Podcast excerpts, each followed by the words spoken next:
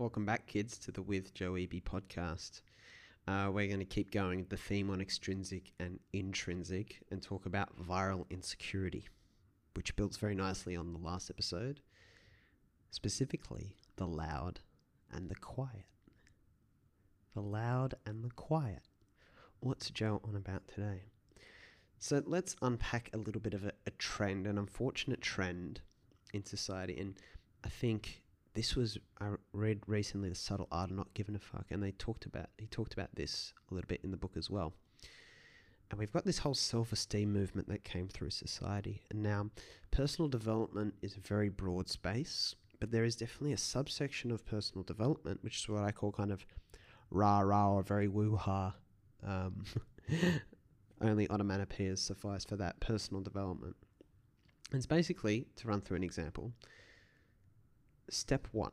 So you got people for this high octane kind of pump up brand of personal development, right? You got people who come in looking for more, obviously, looking for more. And what happens with all this pumping and, and the chest beating and the whatever, all the crazy stuff that happens, rather than the focused and dedicated stuff, and all the hyping and everything like that, is kind of, I find that there's an exacerbation of narcissism. Okay, narcissism is the kind of unhealthy ideas in our own importance, right? Narcissism slash ego. So a lot of time this is given a boost in this in this rah personal development, the self esteem movement, because it's basically saying maybe you don't feel enough right now, maybe your life is lackluster. Here's why your life can be great, and you can go out and accomplish and smash this, and etc. etc. etc. And it's this idea of self importance that's actually being enhanced. It's the you're special, you can do anything you want message. Now, from the outside, seems very innocent, doesn't it? I would actually argue, though, it's anything but positive and it's actually harmful. You're not aided by improving your conceptualization of your self importance. That is, you're not aided by looking at seeing yourself as being more important than you are now it's probably the opposite. It's dropping the need to be important. And that's when you can get back to accepting yourself for who you are. And then, as far as you work, doing the work that needs to be done. But you get this rah rah movement. So what it is is it's it's that I've got to have my life together. So you get a lot of people here becoming life coaches, often very young, again, it's so funny that we scheduled this episode and it was in the book yesterday that I was reading. And you know, it's very it's very attractive and it's kind of like a drug. It's kind of like cocaine and it's filling the the empty jars, right? Which we talked about from an episode before. It's filling you on the inside. For these people who are attracted to this personal development movement, a lot of them become part of it. They become coaches themselves. They're they're hooked. And it's a convenient way of saying, I've got my life together. And what that does by being the coach to more people, right? Now you're the coach to other people instead of coming to the rah rah events. You're the rah rah person pumping energy into people. But you, as a young life coach or personal development guru, need to have your shit together because you're supposed to be the coach of it. You're supposed to be the master. So, what you've done is guaranteed there's more eyeballs on you and also guarantee that you can't show weakness. When really you haven't solved the problem. You've inflated the need to feel important. You've inflated the need to feel important, which means you need to cater for more importance as judged by you and how you view yourself. Which, again, the short term strategies get more eyeballs on me. If people are looking at me and people are taking advice from me, I'm doing well. But you haven't dealt with the problem you've just created the need for more. Again, the leaky, the leaky heavy jars. You've got a heavy, heavier jar that's leaking way too fast, so you need more and more. And who do you attract to rah rah? You attract other people who are weak. And now, because everyone's pretending they've got their life together, you've got these people from the outside who feel even worse because they're comparing themselves to all the people that look like they have their life together. It's the ultimate iceberg effect. No one sees the darkness beneath the surface. And then you get this kind of rampant feedback, reality distortion field, absolute cyclone of all this insecurity whoosh, swiveling around and around and around. And it gets worse and worse. People actually become more insecure through rah, hype up personal development. But the problem is the people who are content, people who read Anthony DeMello on weekends, are quiet. So they're not visible in the public eye. They don't have as much of a drive for Instagram followers. They don't have as much of a drive to get eyeballs on them. But the problem is the ones who are insecure, or not necessarily insecure, but hooked on extrinsic rewards like drugs. So they're not the same thing, but they're, co- they're comorbid. They're loud. They're in everyone's face. And that's the example that gets set. So, in other words, that's the visible role model a lot of the time. The people that are quiet who are the great role models, I think about someone like my grandfather, the poor guy, you know, worked hard his whole life, immigrant, struggled financially, sacrificed for the sake of his family, his five daughters, and my grandmother. Never said a word, was just content to just garden, loved just loved being in his garden, lived such a humble and small noted life. But you know, no one's heard of him. He is a great example.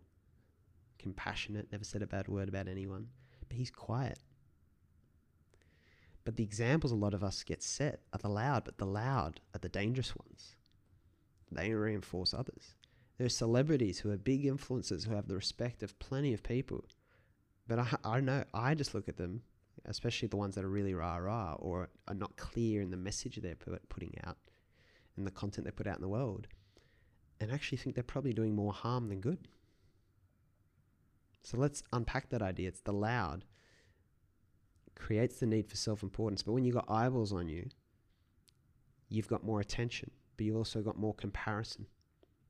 And we've talked about that, about that a lot on the podcast, that comparison between other people.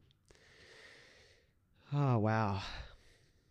So that's a problem. And I call it viral insecurity. It's, it's kind of like a virus, kind of like COVID or something like that. It's actually contagious and it can compound. See, insecurity spreads insecurity. because people wanting to feel full often make themselves feel full at the expense of others outside of their awareness. They feel the need to criticize, make others feel inferior. If I put you down, it's me up. It's zero sum game. It's subtle, it's intricate, and it's deadly. But that's the world we live in.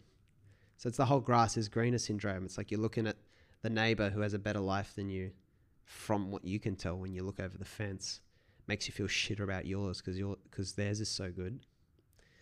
And they're f- they're putting it in your face. They're doing everything they can to rub it in your face. They keep upgrading things, right? It looks better and better. Really, they keep upgrading things because they're so fucking empty. Because otherwise, why would you keep updating things? Most of the time, it's fueled by emptiness. So they feel shit, but then their feeling shit helps you make helps make you feel shit.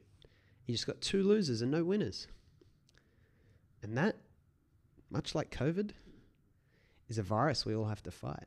But the problem is the great example exemplars in society, people I look up to most, no one knows. No one knows most of my heroes.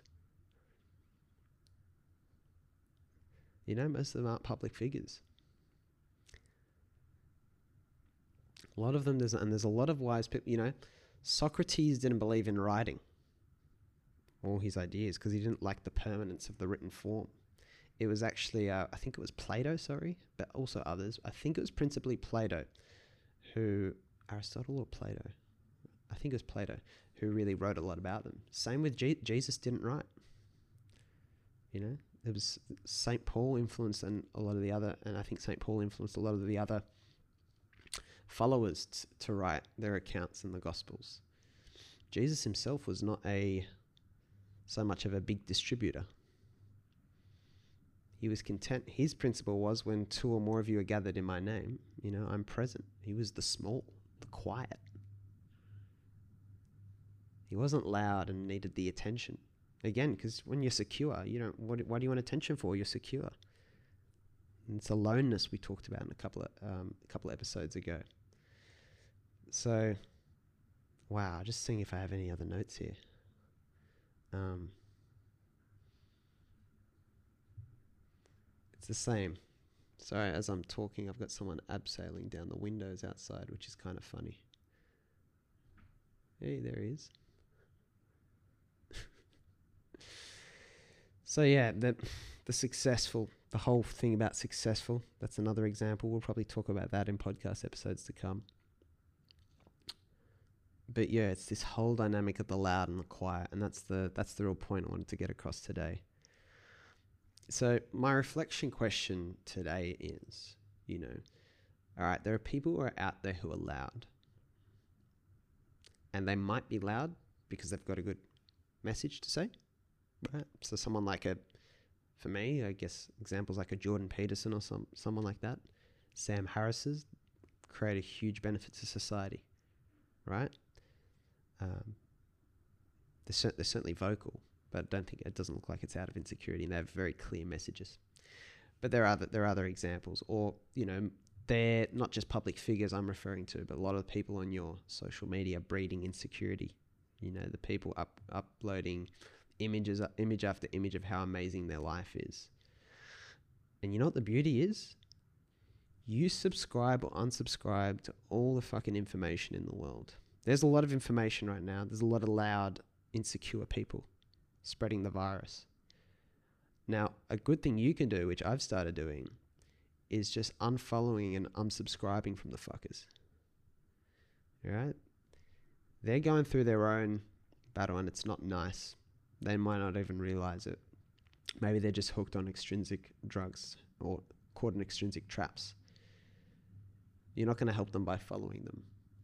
You know, you've got to not wire your brain with that shit you've got to unsubscribe and unfollow and maybe subscribe to other stuff instead.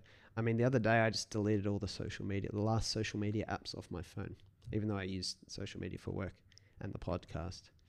They're gone off my phone. It's amazing because I watched this video, which is like, why are you, why are you circuiting your brain and conditioning your brain to think short term?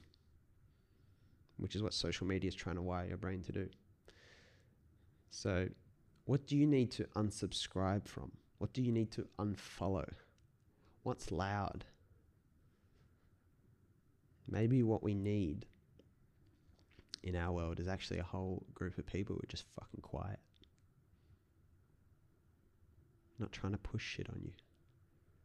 Not needing your eyeballs to validate themselves. And if your eyeballs weren't available, they wouldn't be able to grab those drugs and they'd have to look somewhere else. It's amazing when sometimes you think the best thing you can do is just shut up, step back, and remove yourself. This has been another episode of the With Joe Eby podcast. It's a daily episode. If you need more, you can check out the blog www.withjoeeby.com forward slash blog. But above and beyond everything else, until we're back again tomorrow, please remember that the best way to open a thousand doors for you is to concentrate on opening doors for others.